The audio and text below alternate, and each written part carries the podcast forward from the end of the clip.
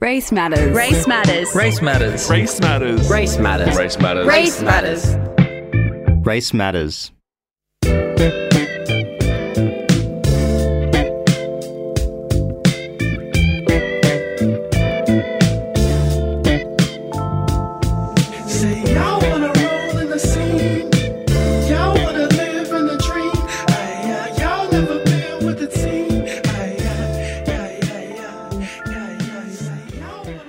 I would like to start the show by acknowledging that we are broadcasting on unceded Gadigal land. This land has been in the hands of generations of Gadigal custodians for thousands of years before us, and it will continue to be in their hands long after us. It's a meeting place for sharing knowledge, stories, song, and we're privileged to honour this history of storytelling here today at FBI Radio.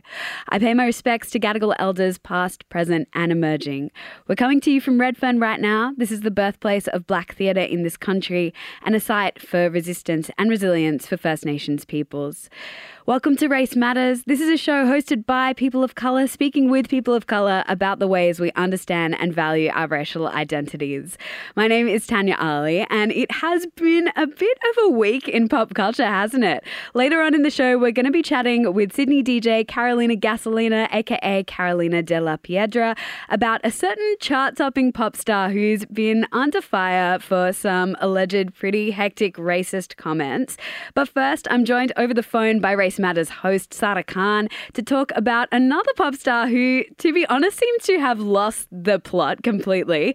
Uh, Lana Del Rey, who went off in a series of pretty unhinged rants on Instagram a couple of days ago that feel like, to me at least, one of the most overt displays of white privilege and fragility I've seen in a while. Sarah, were you a Lana Del Rey fan before all of this?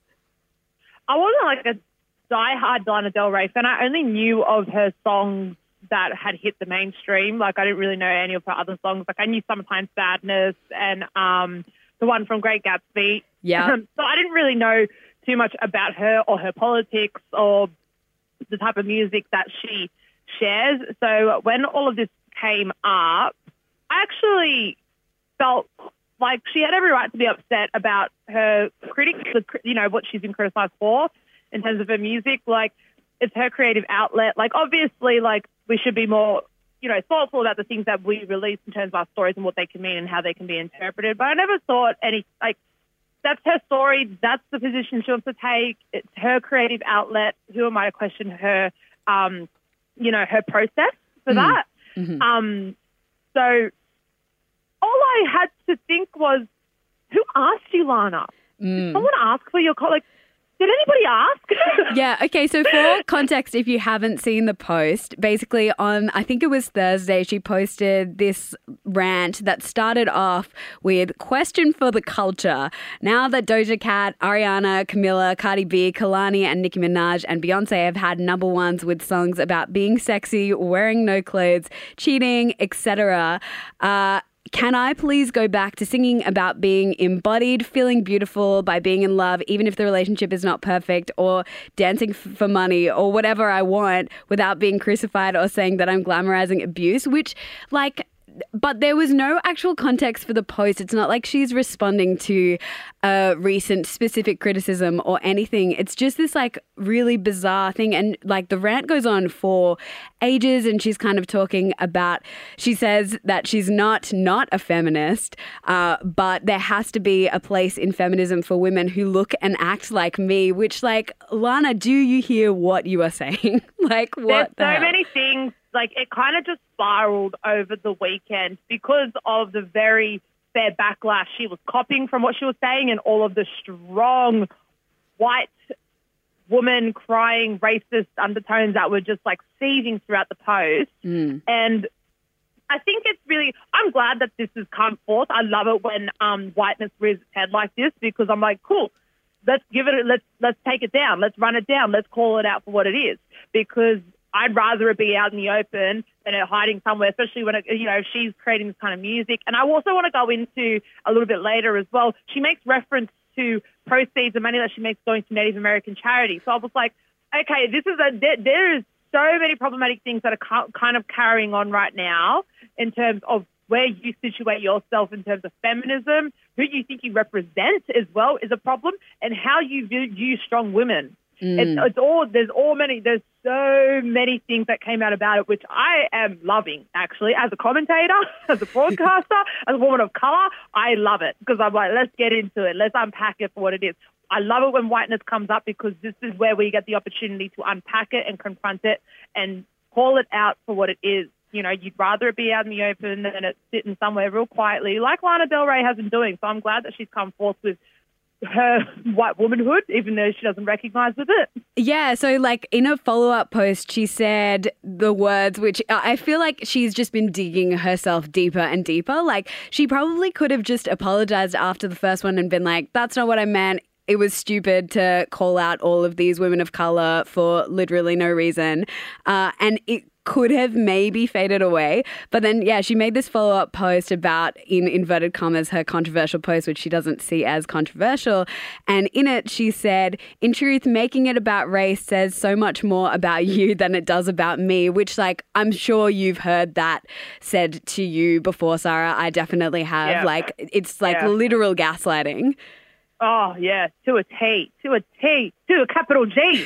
Um, yeah, like even taking out the fact that she called out mainly black women and women, women of color, it still doesn't make sense what she's mad at.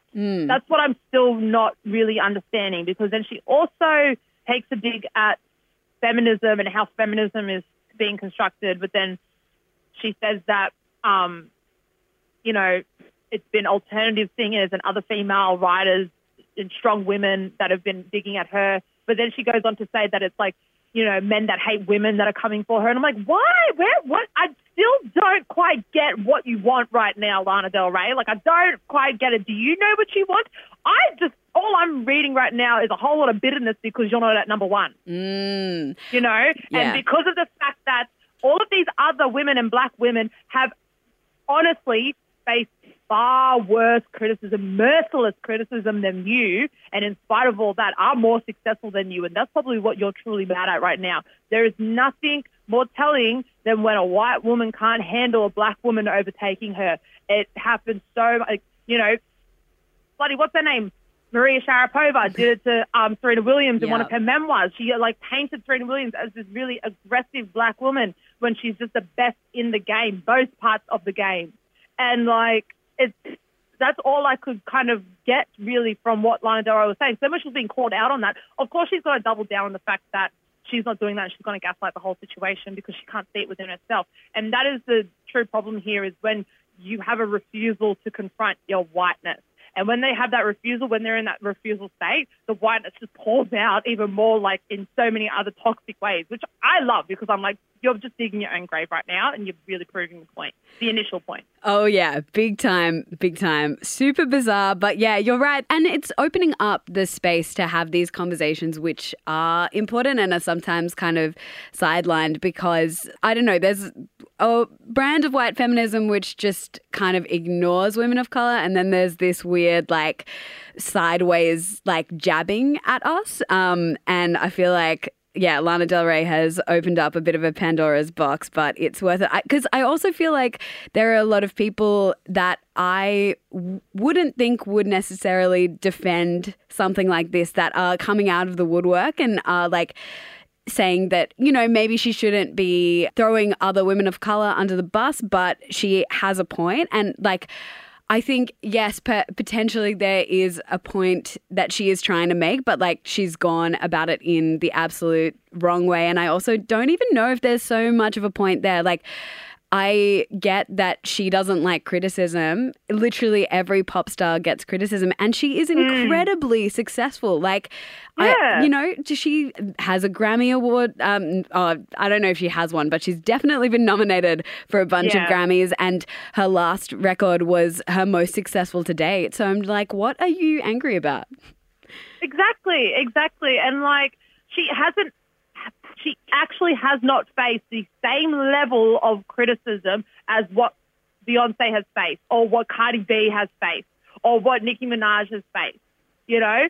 And these are all women that are holding number one positions. And especially like Beyonce, like Beyonce an, a, a massive amount of flack for the Lemonade album because critics could not understand the story that she was telling as a black woman and the, the trauma you inherit from a black woman because your black um, elders and ancestors have had to survive and you have watched that and you have watched that survival. And so the decision she makes throughout the album of like forgiving her man and letting him back in and she got ran down for that for that album and for that messaging. And it was like but that was just her story and her story is coming from a very deep place of um, intergenerational trauma as well and survival as black women in America. And also it was the first album that she did where she was really embracing her blackness and making her blackness the starting point for the narrative.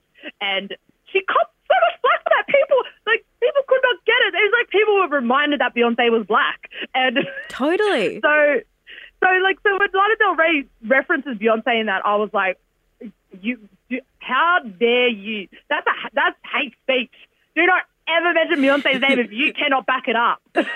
Absolutely agree. Uh, Sarah, thank you so much. Love your hot takes always, and we will chat to you real soon. Up next, we're going to be talking to Carolina Della Piedra about another uh, weird misstep from a uh, pop star, but this time it is a woman of color. Uh, more on that soon. Race Matters on FBI 94.5. No smoke with me. Been turn this motherfucker up 800 degree. Whole team eat chefs cause she's a treat. Ooh, she's so bougie, bougie, bon appetit. I'm a savage, attitude nasty. Talk big shit, but my bank account match it. Hood, but I'm classy. Rich, but I'm ratchet. Haters kept my name in their mouth, not a gagging. Ah, You're on Race Matters, and right now we are joined over the phone by Carolina Gasolina, aka Carolina Della Piedra, to chat about uh, some pretty weird stuff that is happening with another pop star. Carolina, how are you going? I'm honest, I'm shook. I'm shook. I know you are shook. Now, I actually didn't know anything about this until we spoke this morning. So, could you tell us uh, what is going on with Doja Cat? Okay, so in a nutshell, um, there's some footage that has surfaced and been doing the rounds on the internet of Doja participating in these chat rooms that are for members of the alt-right incel community. So, like, if anyone doesn't know what an incel is, it's like an involuntary celibate, um, and it's a subculture of white supremacists. So, she's in these chat rooms talking to these guys and basically there's some footage of her and it's like really flirty and she's like being quite sexual and there's like maybe even like yeah like her encouraging them to say the n word with the r Ooh. and her saying the N word with the R at the end. And it's just like, it's really weird and troubling to see. It just, it made me nauseous, to be honest. Hmm.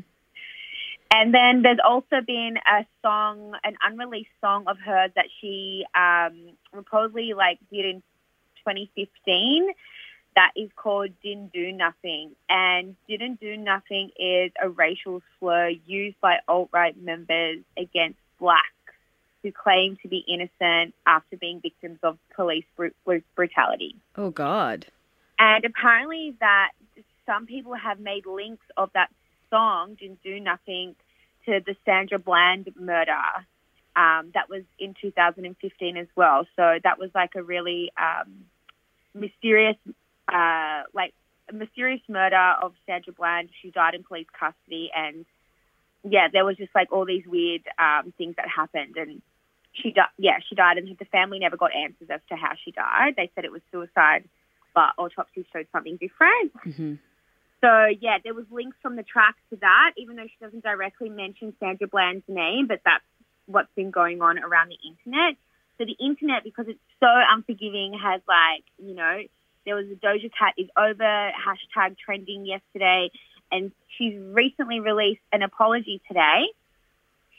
And let me read it out to you. All right. Yeah, let's go. Because, yeah, I feel like when I was kind of reading uh, a little bit about all of these things that were coming out, I feel like the internet is often really, really quick to cancel people, I suppose. And we've talked about cancel culture here on Race Matters before, uh, and it can sometimes be like really unhelpful. Um, but it's always interesting to hear how uh, artists and celebrities respond to that happening. So yeah, go off. Let's hear from Doja Cat. Okay, so she says, I want to address what's been happening on Twitter. I've used public chat rooms to socialise since I was a child. I shouldn't have been on some of those chat room sites, but I personally have never been involved in any racist conversations. I'm sorry to everyone that I offended. I'm a black woman. Half of my family is black from South Africa, and I'm very proud of where I come from. As for the old song that's resurfaced, it was in no way tied to anything outside of my own personal experience. It was written in response to people who often use that term to hurt me. I made an attempt to flip its meaning, but recognized that it was a bad decision to use the term in my music. I understand my influence and impact, and I'm taking this all very seriously. I love you all, and I'm sorry for upsetting or hurting any of you. That's not my character, and I'm determined to show that to show you that show everybody that I'm moving forward. Thank you. Oh man, yeah, that sounds pretty sincere. It does, and like I don't know. In a way, I just I can't imagine how embarrassed she is. For one, Absolutely. even though like this stuff is so crazy, and I just feel like there's so many layers to it that we will never know, and we shouldn't know. I don't know. I don't know. I'm confused. yeah, because uh, are you a big Doja Cat fan? I am. Mm. It's it's really tough, and you know she's she's a young woman as well. Like, and there has to be space for people to make mistakes, especially when you know the internet does make everything public in a way, or you know, like there's if you're growing, and not to say that she did all of this ages ago or whatever, but you she's still kind of growing up, um, and like it's definitely complex. Yeah. I read like this. Yeah, it's super complex. And like, uh, I, yeah, maybe she's just, because she was like a known troll. She loves to troll. She was like a troll before she became an artist. Like, she has a whole song that she got us all singing about a cow. You know what I mean? Like, she's that kind of person. So, I don't know. Could it be her trolling? But it just the the footage is just so bizarre as well. It's just I don't know. I'm kind of concerned about the place that she's in mentally. If that's where she's going for comfort or for entertainment. I don't know. Do you know what I mean? Yeah, absolutely. Absolutely. Yeah, it, it opens up a whole bunch of different questions about, yeah, how she is actually doing. And especially in this really weird and hard time where I feel like everyone's mental health is kind of like, you know, compromised in a way. Yeah, totally. Yeah, I mean, we're living through a really weird time, and yeah, it's yeah, it's re- it's weird to live through this. It really I- is. I also feel like it's so much easier for women to be cancelled, whereas men don't get that type of cancellation. You know Mm. what I mean? Yes. People aren't so quick to jump on a man's back, but then as soon as someone, like a woman, does something like wrong, it's Doja Cat is cancelled party. You know what I mean? Yeah, it happened so unbelievably quick as well. And like, yeah, it felt like people, and I think people have been for a while looking for a reason to, uh, I guess she's doing really, really well right now and to like somehow discredit that. Um, Yeah. Which often happens with women and especially women of color who, you know, rise up seemingly out of nowhere, although she's been doing a lot of hard work to get where she is, of course. Um, Yeah. so yeah, not not ideal. So in your eyes, do you feel like she's cancelled or is it more complex than that? I think it's way more complex than that because I think, yeah, like, I'm, yeah, I think it's way more complex than that. I don't know. It just seems so bizarre. This whole situation is really weird. It is truly weird. What And- about you? Do you think she's cancelled? Is she cancelled? No, I don't uh, like I don't think that cancel culture and yeah we we did a whole show on it um, a couple of months ago. I feel like it's not a great culture. Uh, it's not very helpful. Um, i was definitely shocked to hear about this stuff um, and i do hope she's doing okay but and like and I don't think that it should be excused either, but there has to be a middle ground where we can kind of just like talk about it and and allow her to speak back on it. And yeah, I do think from the apology that you read out, it sounds like she is sincere and genuinely like working through some stuff. Um, and I feel like we have to allow her the space to do that. I don't know if I'm going to be like bumping Say So. Unfortunately, I literally just learnt the dance on the weekend, uh, and it feels like a bit of a not a great time to do that. But yeah, uh, it's it's really hard. This stuff is tough. Um, Carolina, we're coming towards the end of the show, so I wanted to pivot a tiny bit uh, and just chat about how you're doing. How are you practicing self care in isolation? Um, to be honest, I have really started cooking again. Cooking is something that I never used to really do that often. Nothing, I don't really enjoy it that much, but I find like a really good like satisfaction in cooking myself like a nutritious meal, and that has been making me feel better. Um, also, just like reading, like I feel like I hadn't read a full book in so long because of social media, but now I've got like taken the time out to read, and that's also been really good for me because I feel like I'm accomplishing something. Yeah, And reading is so great because it it's like an entertainment, but you also feel quite smug about it. Yeah, and like I'm just like, oh yeah, I'm like a little bookworm now, you know. but yeah, and yeah, I guess just like little things like that. I, I definitely find cooking therapeutic, cooking for yourself therapeutic. Absolutely. Love that. Uh, while we do have you, we ask this question to every single person who comes on as a guest of the show. And you've actually been on before in like a podcast special where we talked about Yeah. women in hip hop, which was fun. But this is the first time that you're on live. Carolina, when did you realize that your race made you powerful? Oh, you know what?